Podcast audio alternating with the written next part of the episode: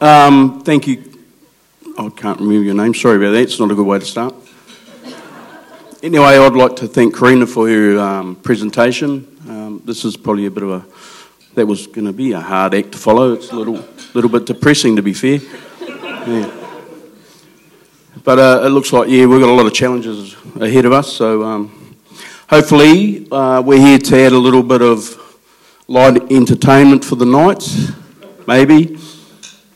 Um, take your mind off that. So I'm going to do a magic trick. I'm going to make myself disappear, and Pani's going to do all the talking. if anyone can see up here right now, she's standing on my toe very, very hard. Sorry, wife. Rightio, we'll crack into it. So, uh, my name's Eugene King, obviously, and this is my wife, Pania. We have four sons. Uh, Levi, who's 19, he's a shepherd in Shannon Station up the Oruka Valley in Wairoa. Uh, we have Haora, who's 16. He attends Lindisfarne College with his brother, Edureti, who's 15. And we have one boy still at home who's 9 and he attends Motu School. So I'll just give you a little bit of an overview where, where we're from and then we'll, we'll crack into, we're probably going to head in a few different directions here, but we're going to try and keep you sort of engaged. So we farm um, Kiriroa Station, which is uh, a property situated in the Motu Valley, 72 k's northwest of Gisborne. Um, we have 60 hectares of tractor country, Oops, sorry about that. No, Kiriroa is 483 hectares um, of land, um, 357 hectares effective. Sorry, I'm getting a little bit tongue-tied here. 60 hectares of tractor country, 200 hectares of medium hill, and the remainder being steep hill. Um, soils are pumice-based, and on the river, river flats is sedimentary. Uh, we have an annual rainfall of about 2100 metre, uh, 2.1 metres of rainfall to 2.5 annually. It sort of varies a little bit, but we're in a fairly high, high rainfall area. Um, we live in altitude, so we range from about 500 metres to about 750 around there. We sort of live, our house is at 500 metres. Um, Motu Valley, like I say, is regarded as summer safe country, but it is, uh, we do have long, cold winters, and uh, so you got the bonus of having the summer safe, but the winters are very extreme at times, and snowfalls are not uncommon. Um, we run about sort of 3.8 to 4,000 stock units with a 40-60 sort of cattle sheep split really. And, and really we sort of just trade cattle and we have a ewe flock which we put to uh, a two mil sire and then we buy our replacements in. But we'll sort of go into that a little bit later on.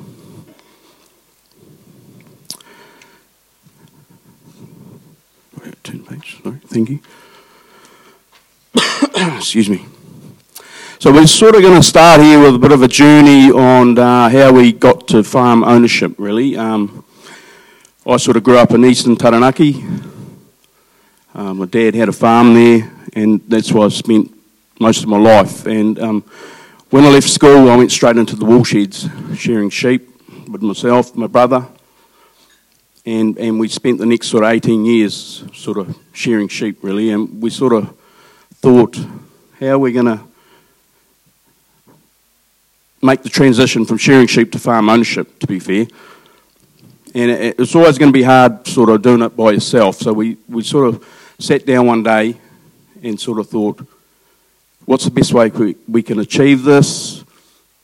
And collectively, we thought as a family we'd be able to do that. So, like I say, I've got my brother was a shearer, and my two sisters were working in the shearing gang at the same time. So we thought if we sort of collectively get together with their partners and us and pool all our resources, we might be able to come up with enough funds to sort of get us going in the, the industry or give us a, a step stepping stone, really. So in 2001, we were sitting around uh, in my brother-in-law's woolshed in Taihape after shearing his sheep, and we sort of thought, we'll try and hatch a bit of a plan how we're going to do this. So we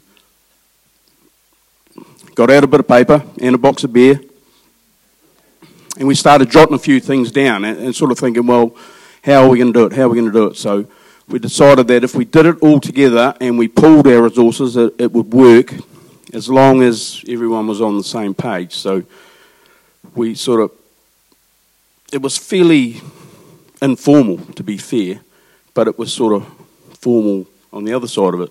Um, we sort of just made a few notes and then decided, rightio, w- w- if we can do this and pool our resources and cash up all our money and, and see what sort of kitty we can come up with, where are we going to go to? So we finally decided that the East Coast was going to be probably the place to go to.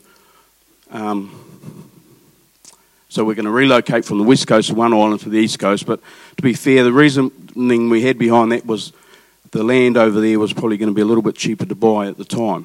And to have the scale that we needed, which is sort of anywhere between 10,000 stock units and 15,000 stock units, we sort of thought, well, that'll be the place to go. And there was a few farms over there available that size that would um, suit us all. So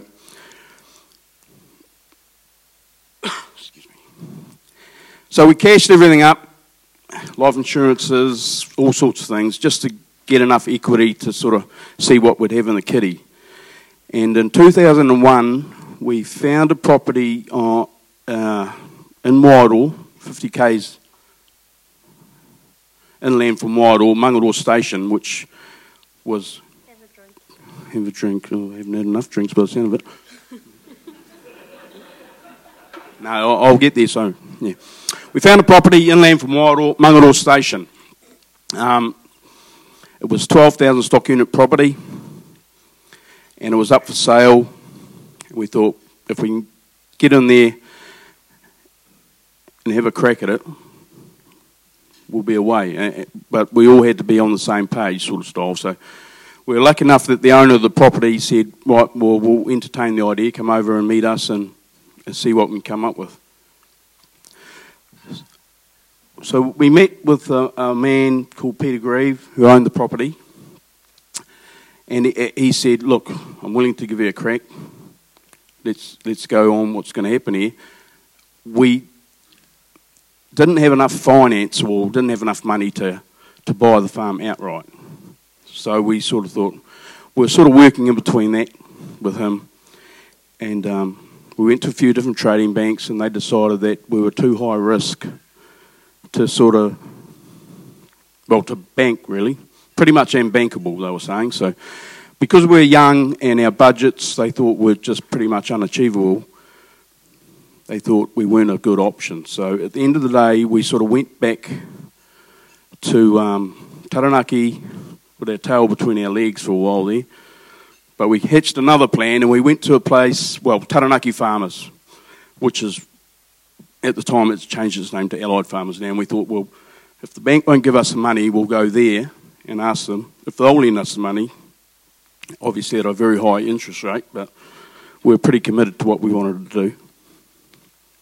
And they agreed. So the ball was rolling. So Mangaroa was a goer. Um, we didn't quite have the finance from Allied to purchase Mangaroa, so the owner agreed to lease it to us for 12 months with a right of purchase agreement in there. To, to make it a little bit more viable, he, he had a neighbouring property that he knew was coming up for lease, which was Ruakaka Station. Now, this was another property, similar size, well, a little bit bigger, but similar size effective wise, and it was about 12,000 stock units as well. So he said if he can secure the lease to that, add it to the other bit, would we be keen? So just meant we had to find a little bit more money for stock. And we said, rightio, we'll have a crack. So it all went to plan, put it that way. There was a lot of mucking around, but and we had to put a lot on the line. So we went from owning 7,000 stock units within six months to running 24,000 stock units leased. And we sort of all chucked the shearing handpiece away. Well, we thought we were chucking the shearing handpiece away, to be fair, but we ended up probably doing just as much shearing as we were when we were full time shearing. 40,000 sheep to be exact every year. well, this is how we sort of made our budgets work. We decided, you know, if we can shear all our own sheep, you know, there was myself, my brother, and my two brother-in-laws who were all sharers, and all the girls worked in the as wool handlers. So we thought, well, if we shear all our own sheep, we're going to save hundred thousand dollars a year. So that's one thing that the bank never counted on, really. Um, plus crutching and other things. And we did quite a bit of shearing off farm when we could. I don't know why I keep looking at that because that's not even what I'm talking about. Sorry about that.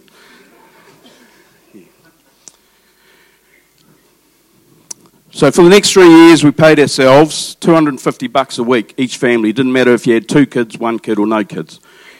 It was all equal. Four people, well, four families involved, and everyone had to get paid the same amount. We made that decision fairly early on in the scene. Um, living on 250 bucks was pretty hard, but we, to be fair, we spent most of our time working and not enough time to do anything else except for a bit of Drinking. reproduction. Yeah.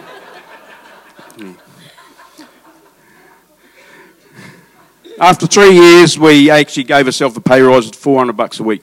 So people sort of struggled to say, well, how did you live on $250 a week? But at the time, it was, it was the, the farm paid for our power and our phone, and the, the $250 was to pay for our food and clothing and whatever. And um, we subsidised our extracurricular activities, if you might call them that, with mustering goats because there's plenty of those in Wild, or heaps of them. So we did a lot of goat mustering.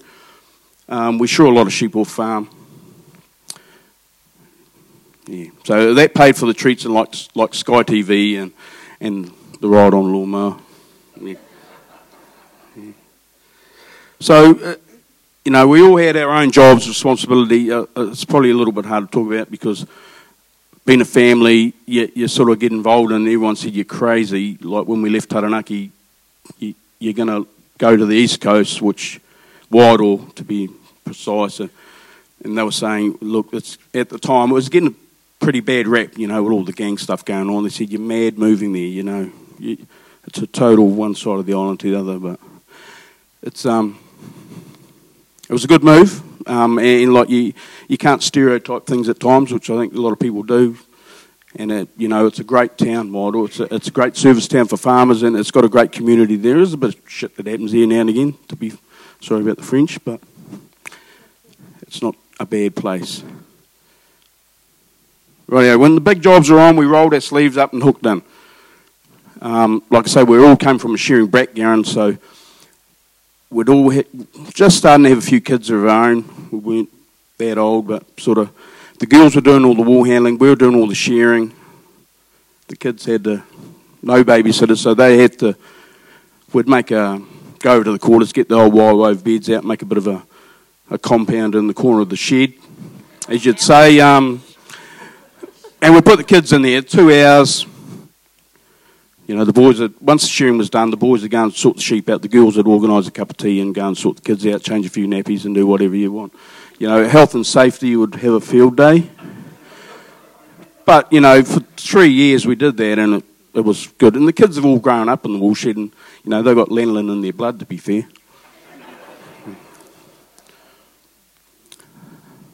So, yeah, my, all the jobs on the farm were done by ourselves. We, we sort of had to because like I say, when I said we are unbankable, we were unbankable because they couldn't fathom how we, when we put our budgets to them, how we'd do all the work ourselves. But we, we had to because we had no money, really, to be fair. So we had two good years of farming when we first got there. Really got some runs on the board, and then we were away. You know, um, as you you need to do, you, you sort of you put everything on the line, and if you a bit of luck involved as well, you you know you, you do well. But we worked our guts out, to be fair.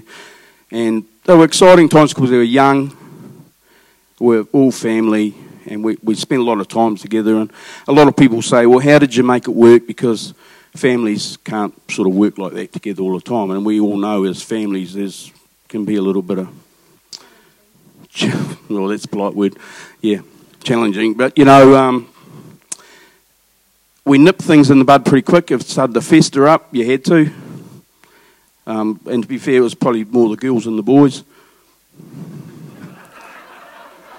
um, and, you know, we were working bloody hard and, and, you know, we had a few beers and we were too tired to have a fight about anything, to be fair. We just Yeah. Talk about it and move on. Yeah. So after a little while, six months doing this, when we first got involved in it, um, we were working hard and we were working every day because it was so exciting, but we sort of thought we can't do this all the time because it's something's going to crack. So we, we made a rule, we sat down, had a little bit of a whānau meeting and said, look, we're going to start having the weekends off. So if we've got to start doing seven days work in five days, we'll do that so we can have a couple of days off. You know, well, people are, families starting to have kids, you've got to spend a bit of time with the kids and do whatever. So it worked, and we sort of started to get our head around actually kicking back a little bit. Well, not kicking back, but just sort of spreading the workload a little bit more. So that first seven years at Mangaroa and Ruakaka, where there were seven kids born, to a few different families. No, one family, four different families. Oh yeah, one family. Shit, sounds a little bit weird, doesn't it? Yeah, a couple of weddings took place.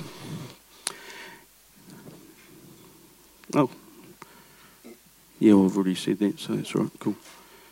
So in 2008, after seven years of that, we'd gone really well. We ended up so oh, we've jumped the gun here a bit because I, I, mentioned that we'd never we had the lease for two years and then we actually bought the property, moved on. In, in 2008, I um, one of the family members wanted to leave the partnership or the company to to go off on their own. So we restructured everything and my brother and myself, we brought Ruakaka Station outright, and my brother Bart and his wife brought Mangaroa. So we sort of we split the whole thing in half pretty much, but we still work collectively uh, together, sort of style. But one family wanted to go out on their own, and they bought their own property.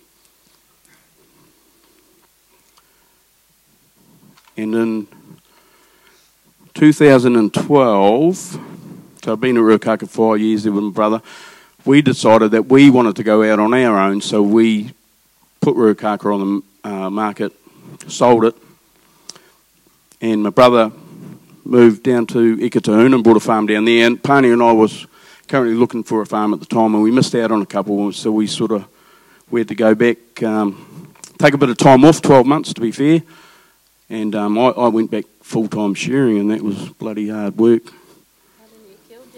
Yeah. And, and, we, but we had a bit of time to reflect on what we'd done in the last sort of eight, nine, ten years, twelve years, and it was a good time to actually do a bit of sharing and then spend a bit of time on the beach with the kids and sort of try and find the right farm we're going to buy. So the next step was Kiriroa. And I think this is where I hand it over to you, is it? Mum? Cool. So in 12 years, we went from um, being unbankable to owning 24,000 stock units and then dividing, going our own way. And Eugene and I were the last out of the four families from when we started to um, purchase our own property. So actually, our goal had been met um, as a whānau. So, um, Eugene, yeah, so Eugene's just shared the journey of farm ownership, how we got to farm ownership, but um, yeah, so it started a long time before we actually got to Kiriroa, as you've just heard. So Kiriroa for us was um, turning an example, was an example of turning our dream into reality and all our hard work paid off. Um, our commitment and always keeping the goal of um, ownership at the forefront of all of our decisions um, resulted in the purchase of Kiriroa um, for Eugene and I. Um, so Eugene's told you that how he was raised in a small farming community of Whangamomona in Taranaki, and I was raised on the fringes of Te Urewera um, by my grandparents um, in a little place called Whakarai. We only had a little small farm, but I spent most of my time in the bush. Um, hence why I love everything about the environment. Um, so the You've heard how the shearing industry has played a major role. Is that? Oh, no, sorry. I thought it was this one, whoever that belongs to. um, um, yeah, to have raised enough equity to start, um, you know, start us off on our journey as a family of four families. Um, having worked in the industry, industry for so long before becoming farmers, um, you know, we do know that we literally took a sweat towel to work, so that stood us in good stead of what we needed to achieve farm ownership. Um, if you have any questions, just fire away as we're talking, if you like. Sorry, cut you off. So I just want to acknowledge sharing here a little bit because, like, it's still going. Yeah. Um, like I say, we're all working in the shearing industry, and you know, we we made a bit of money out of it, and it is hard work, and we're still pretty much quite heavily tied up in the shearing industry now. Myself, my brother, brother-in-law, we're all shearing uh, Sport New Zealand judges, and now the next generation's coming through. Our kids, uh, we've got a niece who's done very well in competition shearing, and my, my son and my nephew last year, Sean, the junior circuit. Um, made a lot of finals. They made the Golden Shears final together, and they made the New Zealand Shearing Champs final together. And, and they've sort of taken up the mantle. And they they both love shearing, but they've both gone shepherding because they're still quite young. And, and our boys, our, our younger boys, are all getting the bug for it. So we we just like to take time to acknowledge that because it it is a good a good work ethic to have when you do a bit of shearing. I think. Sorry about that, wife.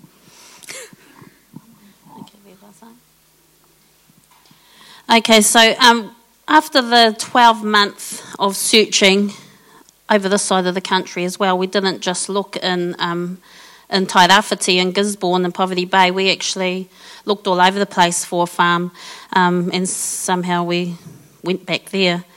Um, although it ticked all the boxes, you know, that we were expecting in the property and lifestyle for our four sons, schooling and everything else. Um, it still needed a lot of work um, on it, and we weren't going to compromise. And you know, we'd sacrificed 12 years at that point of sweat, really, to get where we were. Um, so, what drew us to Kiriroa was um, the farming climate and the community, really.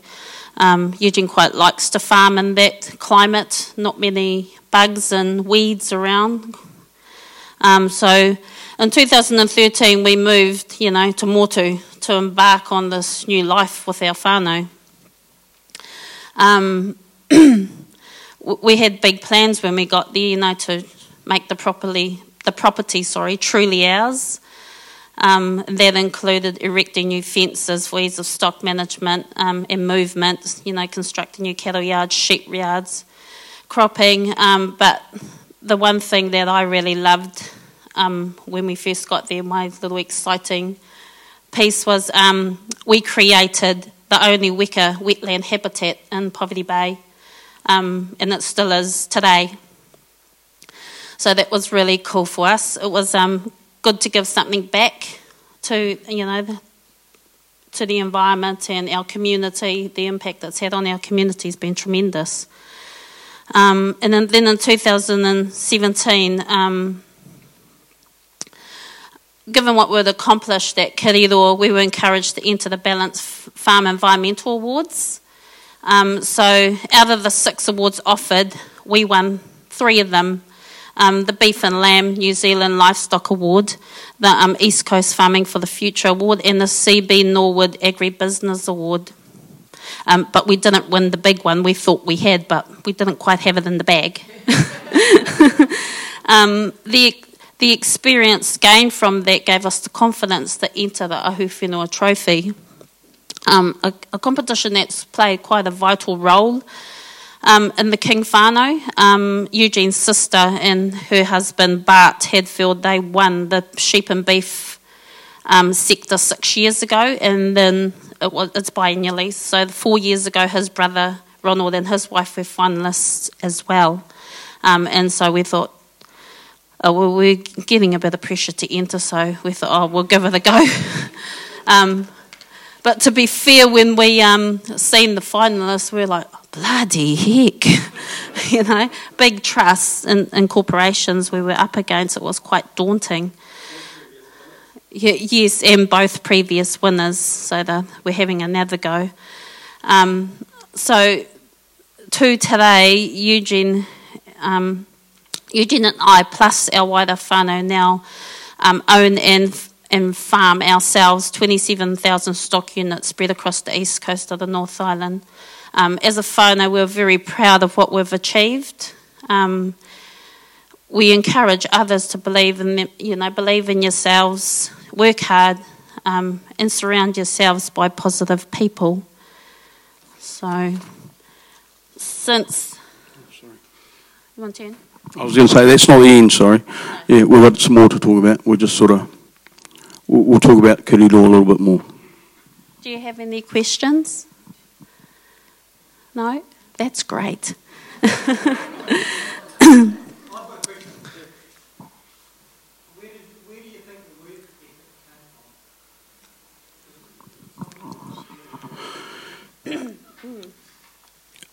My parents, and I think Pania's would, well, I'll talk for Pania if she doesn't mind, but I, I guarantee it came from her grandfather. Her grandfather was a very hard man, but a very hard worker. So, so I think this generation, well, I wouldn't say this generation, but I think when you're talking about work ethic, I think it is a bit of a struggle these days.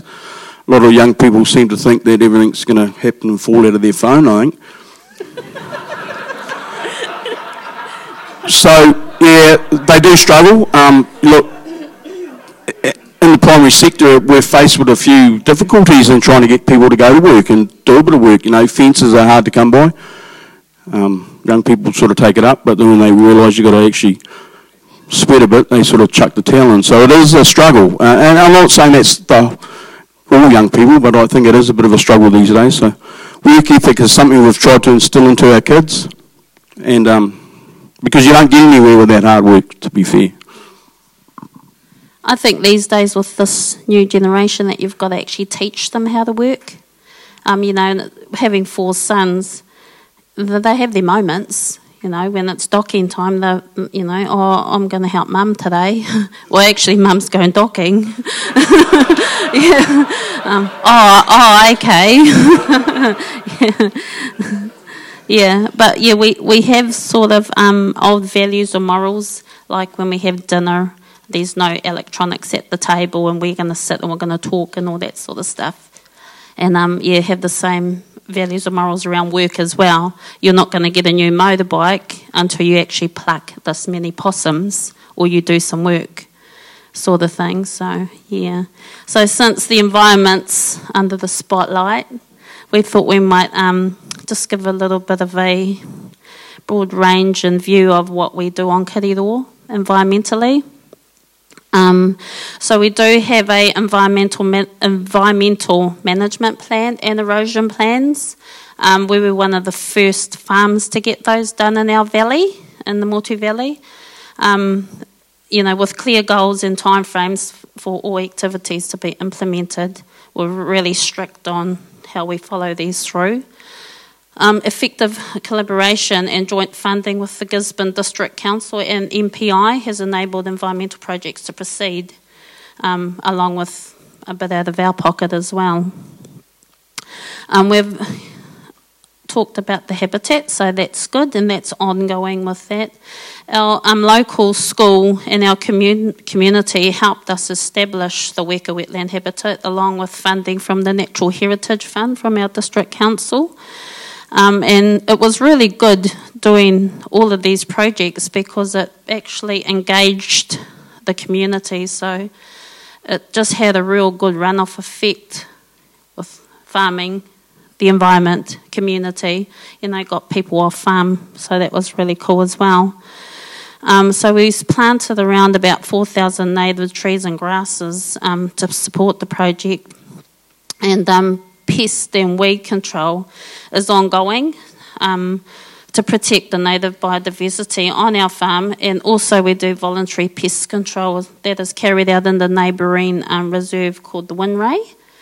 Um, so, also significant um, riparian fencing and planting has also been done on our farm, which is in all of the plans and most, mostly paid for out of our funds um, almost. Um,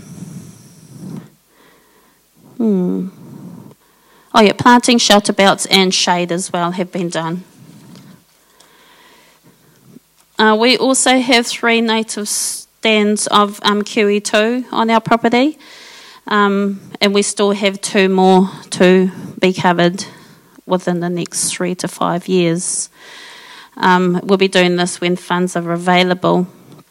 One of the protected areas that will be included in those two stands is a kahikatea forest. It's um, fenced off for cattle but not for sheep, so we're going to be um, sheep proofing, doing a sheep proof fence around it, which will be quite challenging because, as you know, they like wet feet and it's quite swampy. Um, we have an active erosion management underway as part of our um, FEMP for the Motu Catchment Project. Um, so I chair a project for our Motu River, and we have 14 farms involved out of 16 that border, border the Motu River. Um, that are actively involved and doing great work to do erosion control and protecting fencing and um, planting of the river. It's a really cool project actually because it's 100% funded by MPI. Um, so we're just doing funding for our second round, and Eugene and I have just proudly fenced our whole river, sheep proofed it, and as well as cattle proofed it. Um, so yeah, le- leading the way for the farming sector, and that department's been a little bit challenging, but actually um, yeah, it's it's it's a really good feeling. Um, so doing all of that, we with the second round of funding, it's been um, added to the river project to actually do tributaries, which is going to tie in with the new policy plan coming out. Um, also, and wetlands, which wasn't included in the first round of funding from MPI. So, more Motu farmers are looking, well, first of all, they think choice, this is free. And second of all, it's, it's, they're doing it. So, you know, hats off to them. Um, poles will be also planted on the Motu um, River, which we have got fully funded as well. Um, so, yeah, I think if you if you go to your council and ask about where funding is available and really get into them, they, they, they should help you. And a lot of it is funded for. Um, it's just knowing where to look, really. Um, and so far, we've planted five and a half thousand native trees down the river. And with the second round of planting, um, there will be another 800, uh, 8,000 to be planted, and that will be the river fully planted on both sides. Um, and the river's not quite three k's long, so yeah. Um, in our erosion plan for the farm, we've planted 200 poles already, poplar poles, with another 400 to be done in the next two years as part of our erosion plan. Um, and well, we have a lot going on with the 483 um, 83 odd hectares um, to support our farming practices and become more sustain- in a sustainable unit. We encourage farmers to do the best they can to look after the land, the water, and the animals. Um, all of this work does truly have a runoff effect and complements our farming practices. So that's what we do environmentally um, on our property. Um, any questions? Hi. Yes?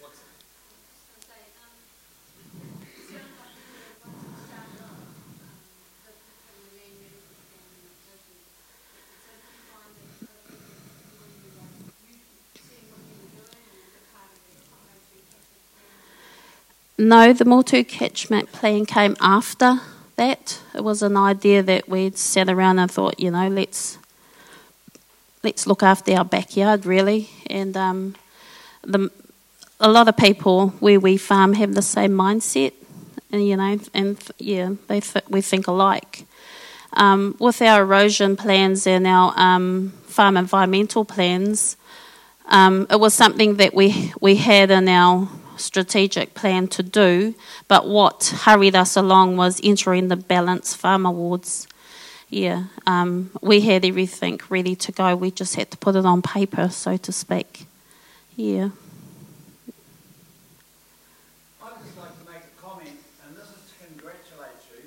on the job you did on Ruakaka Station. Now, I was a shepherd on Ruakaka when I was a 19 year old. I had the good fortune after uh, Nuku and Bart won the Maori Farm of the Year, the, you know, with um, Mangaroa, to go around Ruakaka with Bart. And the work that you did on that property and the amount of improvement that you made to it was staggering.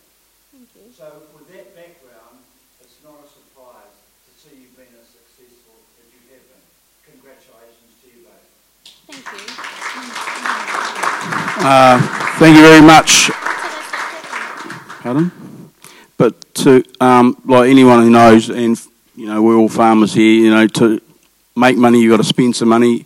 And that farm had been leased out for a long time before we got hold of it, and they'd done a lot of damage to it, to be fair. So, really, to get it cranking again, we had to do some work to it. And, you know, at the end of the day, you, you- can't make money without spending money, and we all know that. So, thank you for your comments. So we've just got one more piece, really. Um, are we good for time? Yep. I'm hoping you'll say no. We only just started. we thought we'd um, share some of our practices that we have in place to ensure that Kiriroa is a successful and healthy business. Um, so we, we start, and we've always had this as a plan from day one. Um, we have a vision, first and foremost, and that for Eugene and I, when we moved to Kiriroa, is to maximise, maximise production and profitability while enhancing the improvement in health and well-being of Papatūānuku, our land, um, for our whānau and future generations. So, and then eh, coming at the bottom of that is our strategic plan, um, which includes, um, this is just a minimal overview, else we'll be here all night. Um, improving profitability, um, second of all, enhancing sustainability, growing our business, continued enhancement of the environment, um, investigating off farm investment opportunities out the farm gate ongoing education and support for our sons, our four sons, and um, to man- maintain a healthy balance between work and family time.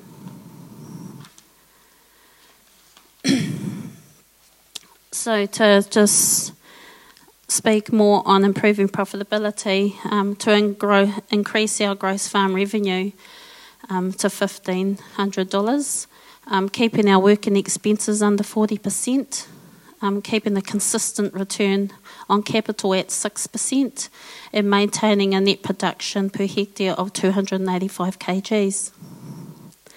Um, talking more on improving our own profitability um, en- enables us to improve, prov- pr- improve and provide for our sons, giving them the best education and opportunities that we can um, to help them in, on, in their future endeavours, um, encourages confidence and opportunity to grow our business. Um, and enhancing sustainability in all areas by growing our business and completing our environmental and farm erosion plans. Um, looking to invest in more land or invest out of the farm gate, i.e., a commercial building, which we've investigated this year. Um, but the beach house came up better. um, this will enhance sustainability in all areas. Taking leadership seriously in all areas and having the right support people, support team to help us when, when is needed. Benchmarking our business and decisions against other similar business and always keeping your eye on the prize. Um, monitoring our outcomes, making sure every aspect of our business and lifestyle has a really good balance. Um, goals we set last year, short term goals, um, within three to five years to complete our environmental erosion plans. Goal two, to increase our GFI whilst keeping our FWE no greater than 40%. Goal three, to increase our size, the size of our operation. Goal four, purchase a holiday home at the beach. We've completed two of the four goals, and you know one of them. um, we bought a, a beach house for our family, and it's been a goal from day one. in Mahia. And the second goal we have achieved was to increase our GFI whilst keeping our um, FW no greater than 40%, and we banged the 1500 mark this year. Our long time, long-term goals, um, a larger operation, farming operations to build sustainable returns. Um, we sort of had a, to reevaluate that goal that was written last year with for the beach house. So I have gone back to work, and um, if I did, couldn't go back to work, we could have got a bigger farm because I'd be still working for him. So that's on hold. So I've got no shepherd.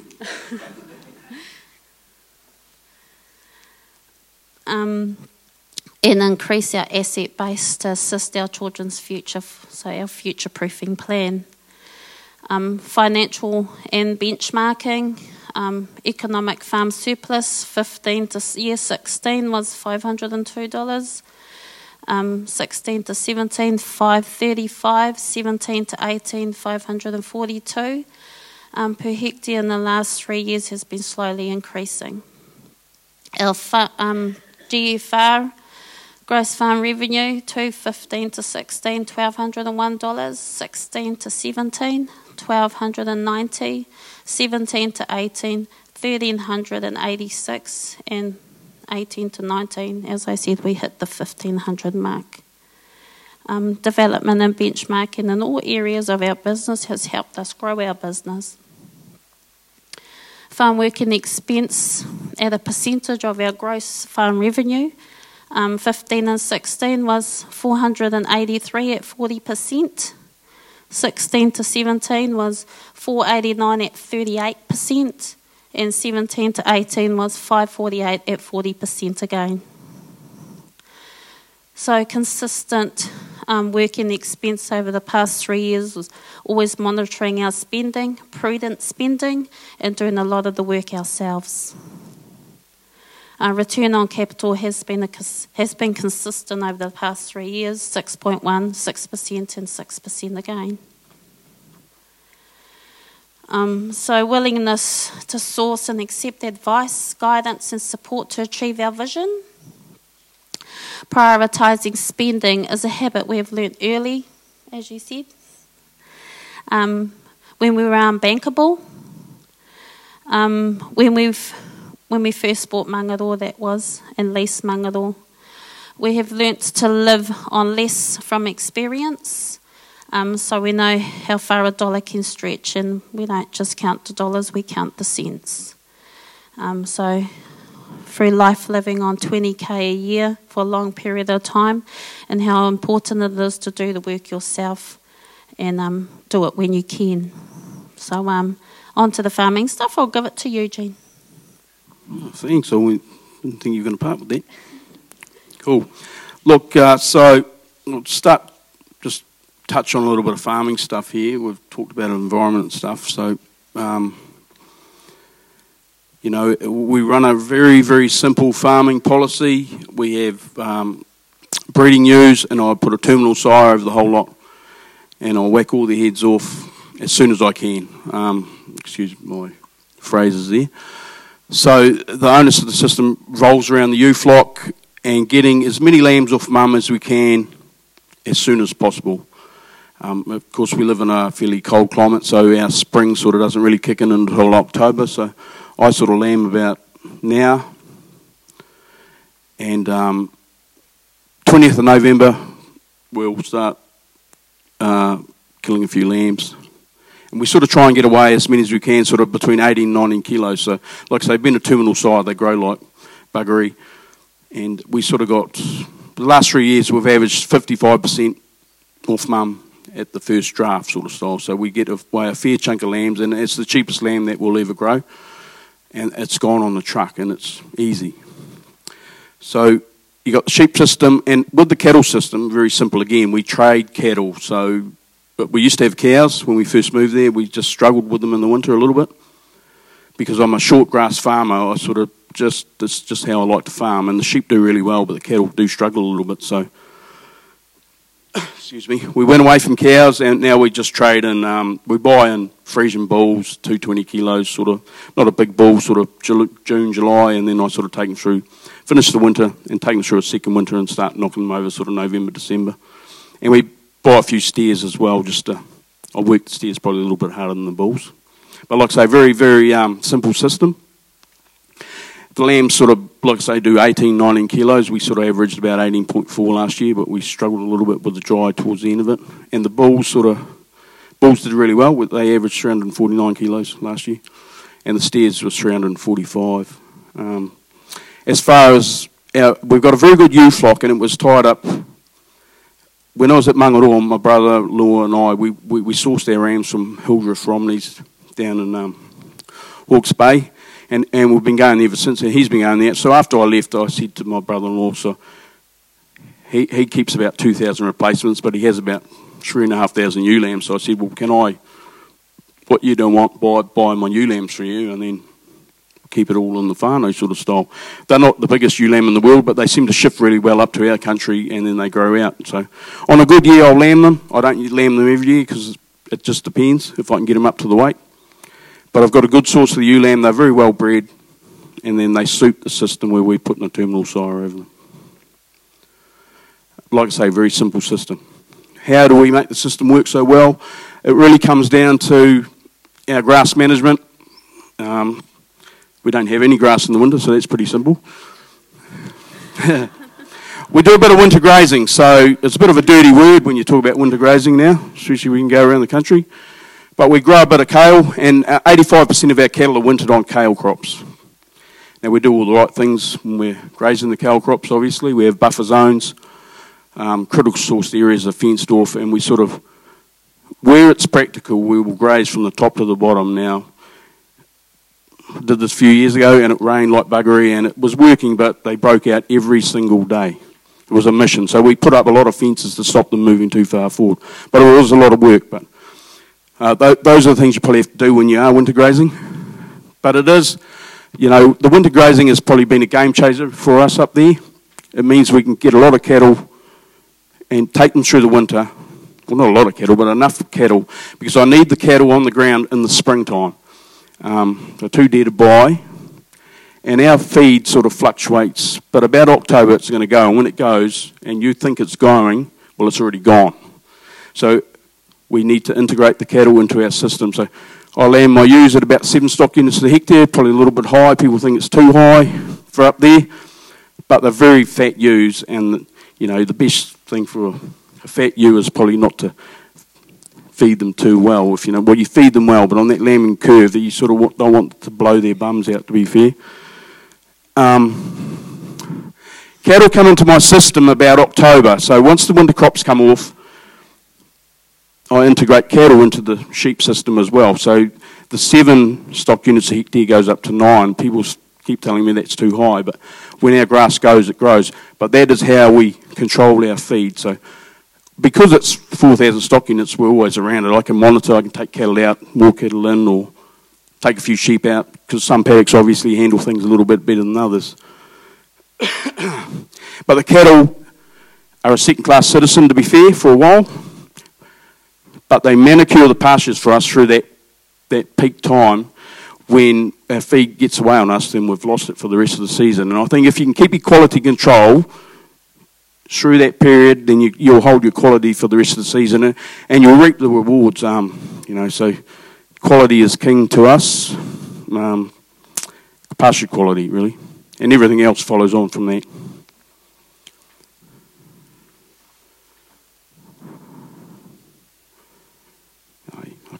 So we do use a little bit of N, strategically used, as they say.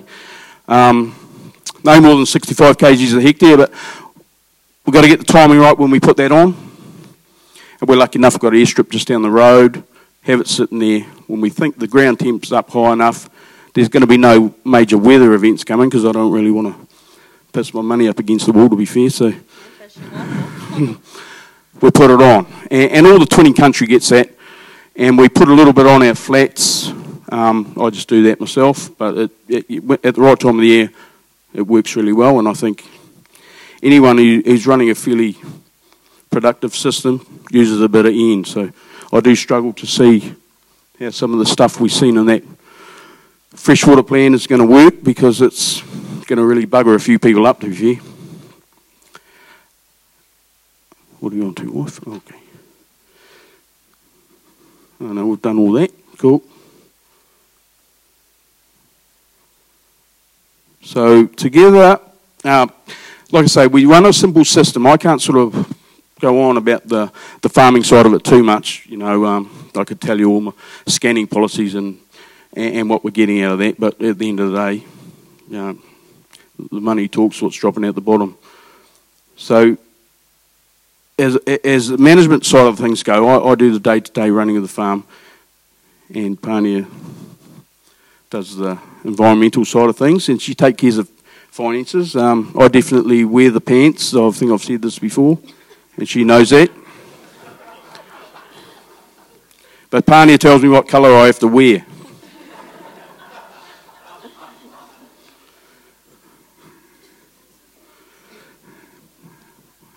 Is that right, wife? Okay. Okay. An overview of our business is always assessed by ourselves and our accountant and our banker. Now, this is one thing that we've really concentrated on. We've, when I said we were unbankable, we were unbankable, and the banks came to us. Well, they didn't. We went to them, and then they left, drove out in the cars, and left us hanging. Um, two years, three years later, they came back to us, and we we entertained a lot of them, but we ended up going with Rabobank to be fair, and we've banked with them ever since. And as a family, um, we all collectively still bank with them. Um, they really took us on board, and um, they've really backed us. But so we have a very good relationship with our bank. We have a very good relationship with our accountant, and we've set up a bit of a governance team of our own for the couple of local farmers and a little bit of outside views to um, to to come and visit us every six months or whenever we feel like we need to have a kōrero and, and have an outside look at our operation. So we benchmark ourselves a lot. Um, we're part of different discussion groups and whatever. And then we put all that information down and, and we see where we can make a difference. And I think you, you need to have your good relationship with all those people, your accountant, your banker. If you don't, then you probably need to change. I, well, banks are always there, aren't they? So you can change whenever you want. If you're not happy, especially where the interest rates are at the moment, they're primo. Mm. So I think we probably need to move on a bit here. I know I'm sort of struggling with this a little bit. I probably didn't have enough beers, but. Are you done? I'll hand the microphone back to Pani. Yeah, I'm done. Cool, thank you. Um, so just a little bit of a progress report from um, since the Ahuwhenua Trophy back in May. Um, as I mentioned earlier in the environmental section of our kōrero, um, we have um, fenced the section of the Motu River, the 3Ks excluding stock, including sheep. Um, started planting the riverbanks and given you the amount of the trees that we have done. Reached our financial benchmarking and goals, as said earlier. Done the three of the two, um, five, done three of the five QE2 blocks. Um, sat down and done our annual consul- consultation with our fertiliser rep and made some in place some really good policies and practices in place with our winter grazing for the year for winter um, planted the poles on the erosion prone land, spot planted the rest of the Kiriroa um, Weka wetland habitat, and um, uh, 90 odd percent towards the Weka wetland area being weed free. Um, team culture and attitude, just to f- finish us up for the night. Um, team is what Eugene and I are, um, and we've been that for the past 28 years. Um, as a husband and wife team, we're always discussing our plans on a day to day basis. Um, we both bring different skills to the table which complement each other really well. We have always worked together really well, and I think that is why we run a successful partnership. Well, most times we do, don't we? um, both with the same vision and goals in mind We have the same mindset and attitude to setting a good example for other farmers and couples.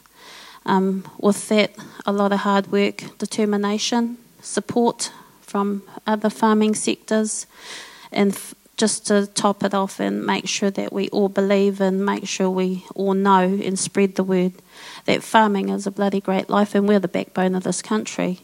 And it's an awesome way to bring your family and your kids up. Thank you.